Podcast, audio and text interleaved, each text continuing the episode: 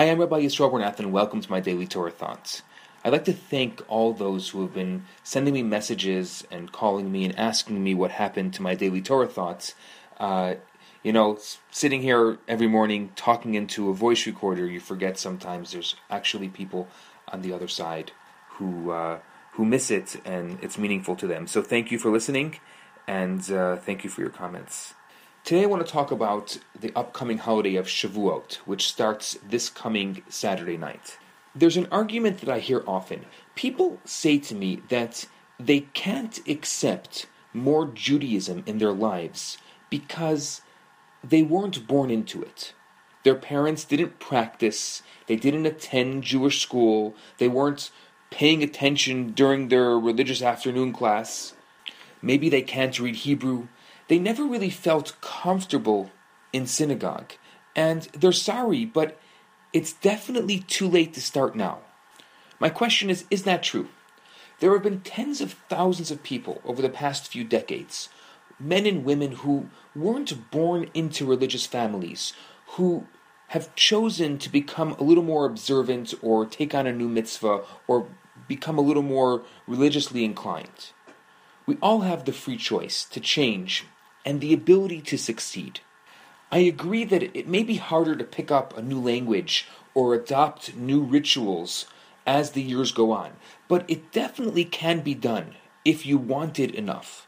I'm always in awe of people who convert to Judaism. I've had the great pleasure and privilege to help a number of people who were converting to Judaism along their path, and I'm always inspired by them. These people weren't born Jewish, and they have taken this incredible step of transforming their lives and casting their lot in with ours. And we welcome them, and we admire them, and we love them. If you think about it, Shavuot is the festival where we celebrate this capacity to adopt Judaism and commit ourselves closer to God. The men and women clustered around Mount Sinai. They didn't really know what they were getting themselves into, but they were willing to find out. Right then and there, they chose God and they promised to spend the rest of their lives changing, learning, and practicing until they got it right. It's not easy, but it's worth it.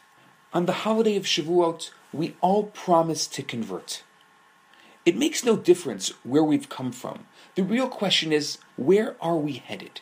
When Moses climbed the mountain to receive God's commands to his new nation, God instructed him to say to the house of Jacob, and tell the children of Israel, Biblical commentators point out that the variant expressions, the house of Jacob and the children of Israel, are a reflection of the different types of people whom Moses was addressing.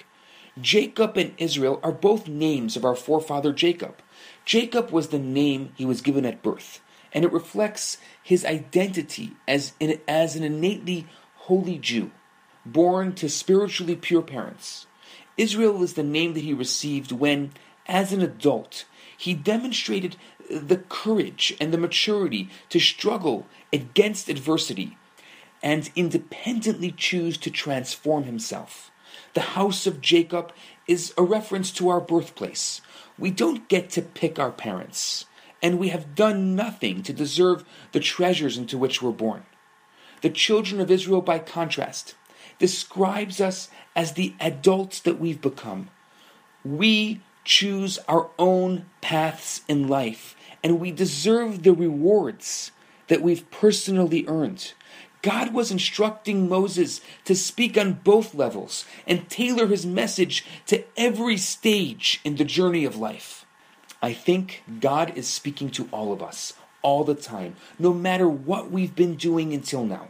We can and we must do better in the future the training we've received to date, and the legacy we inherited from our parents, from our teachers. They're useful only if we utilize them to better ourselves and better the future. We are all born holy, and in the same time, we all must improve further. There are two parts of Shavuot I want to tell you about. One is going to be this Saturday night when we stay up traditionally all night. We won't do it here, but traditionally all night and we study Torah in order to remember the time when the Jewish people fell asleep before the Sinai experience. So we stay up in anticipation for this great experience. We're going to be having a special program here called 10 Talks. It's going to be from 10 to 12 on Saturday night. Please join us. And then Sunday morning, it is a special mitzvah for every man, woman, and child to come to the synagogue and hear the Ten Commandments. We're going to be having a special program here from 10 in the morning until 1. It's going to be a special program for the kids, for the men, and then another program for the women. I invite you to come gather with us this Shavuot and hear the Ten Commandments and receive the Torah anew. Let us be truly grateful for the gifts we've received in the past, and let us promise to transform ourselves into the people that God wishes us to become, and thus earn the reward that God is confident we deserve. I'm Rabbi Yisrael Bernath. Have a fantastic holiday and Shabbat Shalom. Hi, Rabbi Bernath here. I have some great news for you. My popular four week course, Kabbalah for Everyone, is available right now for free for the next 50 people who download it. All you have to do is go to www.theloverabbi.com, scroll to the bottom of the page, and you're going to see the download button right there.